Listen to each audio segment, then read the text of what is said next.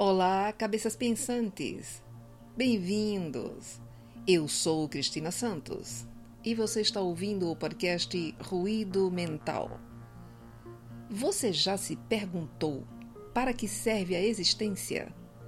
Sabe quais são os desafios da vida na Terra? Junte-se a nós na descoberta da existência, que é o tema de hoje. O podcast Ruído Mental está no ar. Nascer, crescer, estudar, trabalhar, casar, ter filhos, envelhecer e contabilizar o que fez de útil e como sobreviveu. Poucos mudam alguma coisa na Terra. A maioria vive entre os limites do possível e as poucas possibilidades de felicidade. Vivemos como prisioneiros, isolados em pequenas porções de terra firme e rodeados por gigantescas porções de água. Além disso, ainda estamos separados por grupos com idiomas e hábitos diferentes, o que impacta negativamente na comunicação e dificulta o interrelacionamento e livre trânsito entre as porções de terras. É como se tudo tivesse sido preparado para vivermos em blocos de pessoas que apresentam similaridades entre si. E, naturalmente, com as distâncias geográficas entre as porções de terras, ficamos limitados e confinados a interagir apenas com os indivíduos daquele espaço. E a pergunta que não quer calar é: por quê? Em um rápido olhar através das descobertas da ciência, sabemos que o universo ou universos são inimaginavelmente gigantescos. Cheios de galáxias, sistemas planetários, estrelas, constelações, satélites, buracos negros e tantos corpos celestes que ainda nem imaginamos existir. Mas apenas com esse resumo já é mais do que suficiente para pensarmos que algo fora da nossa simples compreensão foi o autor dessas criações. Na sequência, logicamente, só podemos pensar que toda essa grandiosidade sideral não deve ter sido planejada e criada para ser apenas decoração estelar. Seguramente, cada um desses corpos celestes tem um objetivo específico. E pensando bem rasteiramente, podemos imaginar que os mais diversos tipos de células, micróbios, algas, plantas, minerais, animais e indivíduos devem povoá-los. É o mais lógico a se pensar. Pois imagina, trilhões de galáxias totalmente desabitadas. Seria um total desperdício de energia e tempo de quem os criou. Não faria o menor sentido. Portanto, essa mesma lógica só aponta para a existência de uma incalculável variedade de vida em cada um desses espaços celestes. E pensar que tem gente que acredita que somos os únicos nessa gigantesca construção estelar. Isso é reduzir o Criador desses universos a uma energia nada inteligente.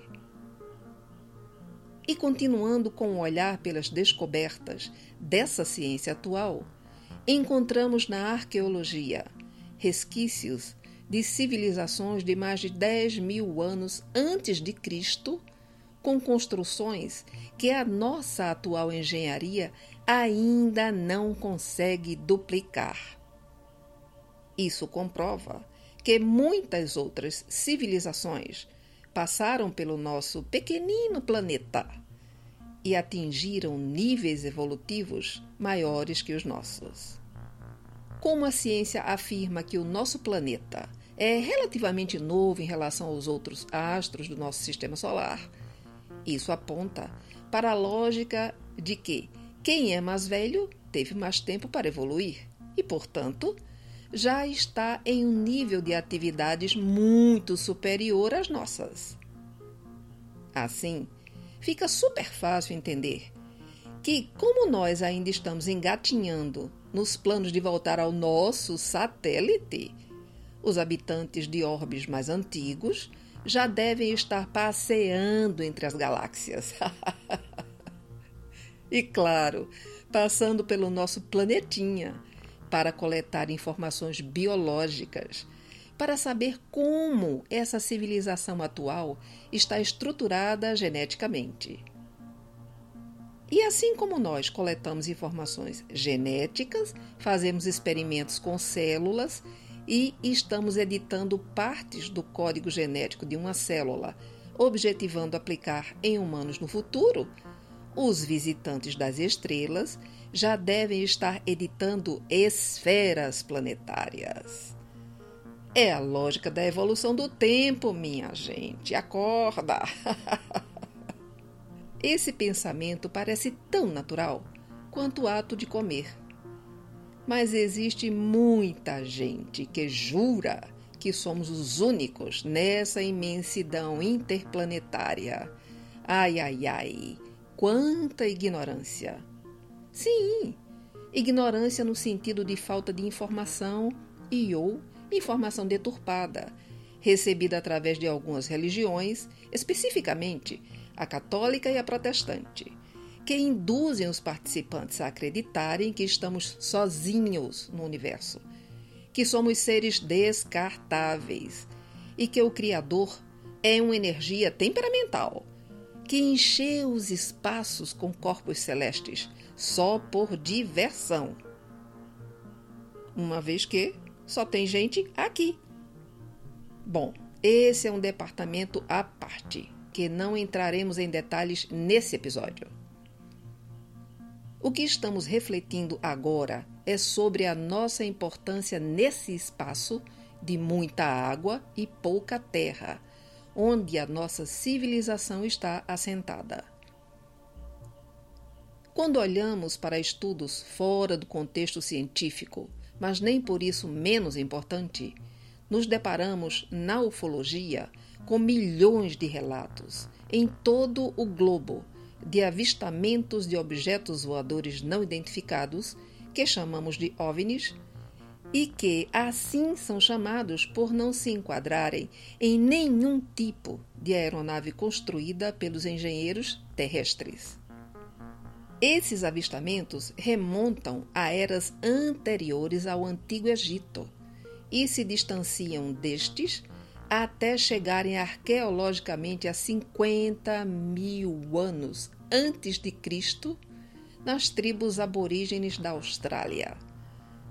Lá e em vários outros sítios arqueológicos, desenhos rupestres revelam, em várias civilizações da nossa linha do tempo, formas de discos voando pelo céu. E na nossa atualidade, outro fenômeno muito mais impressionante tem sido revelado em depoimentos, documentários e livros. São as abduções. Pessoas que são levadas de suas casas, de dentro de automóveis ou mesmo da rua por luzes vindas de objetos voadores não identificados e submetidas a exames sem anestesia por criaturas não humanas, segundo os relatos das vítimas. Segundo os ufólogos, os Estados Unidos é o país com maior número desses relatos que se iniciaram nos anos 40. Aqui no Brasil, também temos inúmeros relatos, já divulgados por pesquisadores sérios e renomados, como o ex-redator da revista UFO, Ademar José Gevaer, falecido em 2022. A revista UFO é uma das mais respeitadas publicações sobre ufologia do mundo, ativa desde o ano de 1988. Um número enorme de vítimas dessas abduções quando submetidas a sessões de hipnose por psicólogos, narram em detalhes o que sofreram durante o tempo que estiveram dentro desses objetos. E todos os que foram entrevistados antes e depois das sessões permaneceram com seus relatos intactos, sem nenhuma alteração.